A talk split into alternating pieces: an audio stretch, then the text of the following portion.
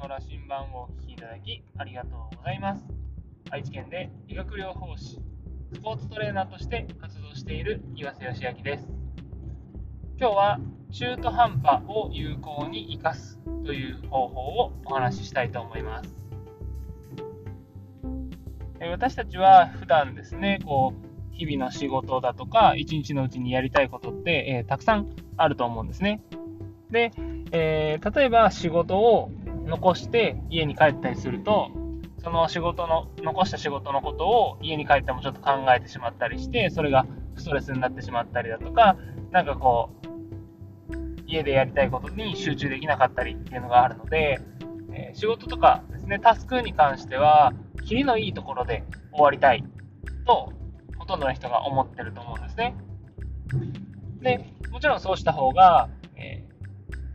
ー、ていうんですかね、こう、その後に、のことを考えなくて済むので、えー、切りのいいところまで終わるっていうのは非常に大事なんですけども、なかなかですね、こう大量に仕事があったりだとかすると、そのタスクをですね、終えきれないことが結構あるかと思います。でそうすると、えー、その状態で家に帰ったりとかですね、えー、作業していると、やっぱりイライラしてしまったりすることも多いですし、なんかこう、睡眠もですね、なんかぐっすり休めなかったみたいなことって結構あると思うんですね。それを防ぐ方法としては、例えば仕事を残した時に、その残した仕事を、じゃあ、いつやるかっていうのをしっかりと決めて終わることですね。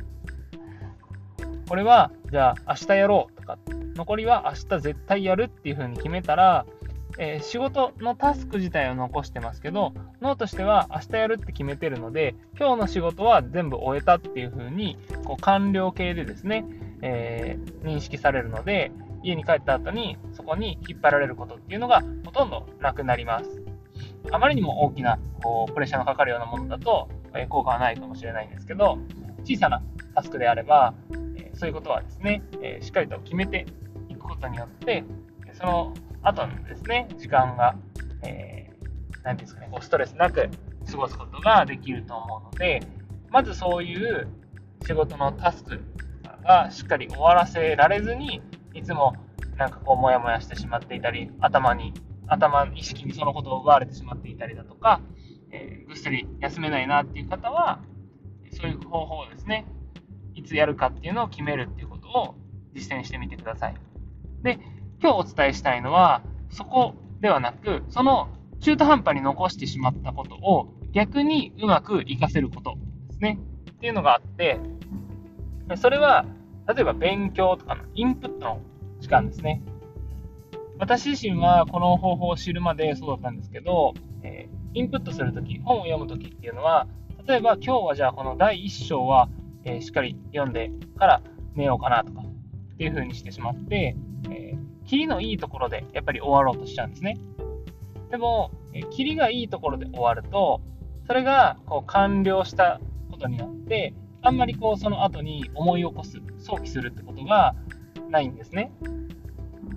でそうすると、えー、記憶にはちょっと残りにくいと。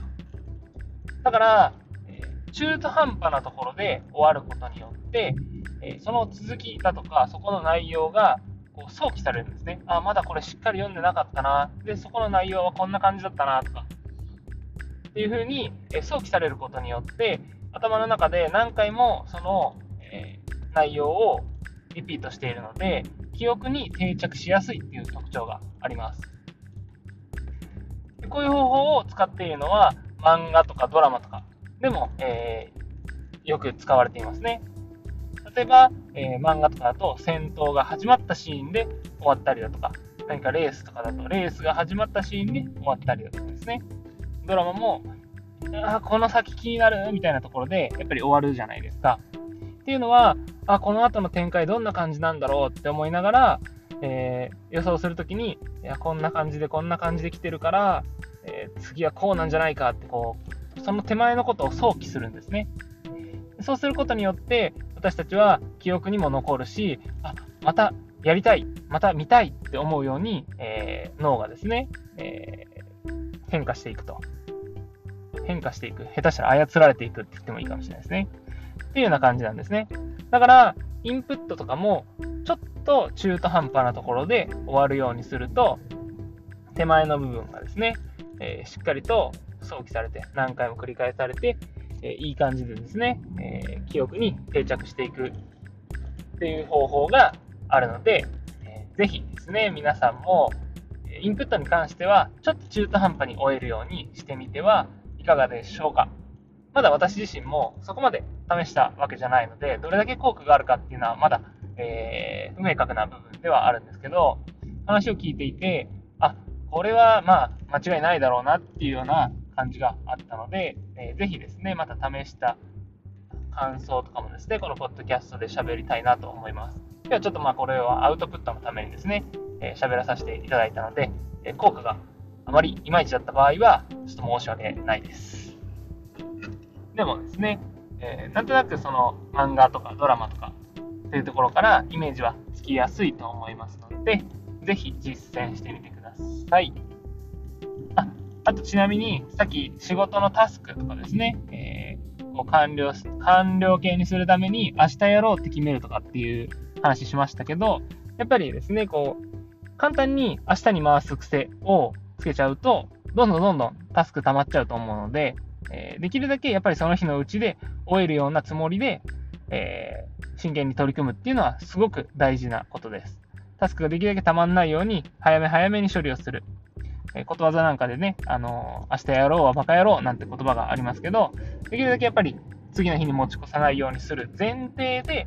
どうしても終えられないとき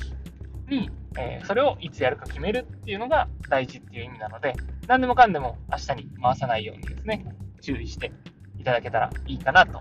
思います。というわけで、えー、今日はですね、中途半端を有効に生かす方法というのをお伝えさせていただきました。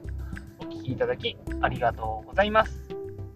ではまた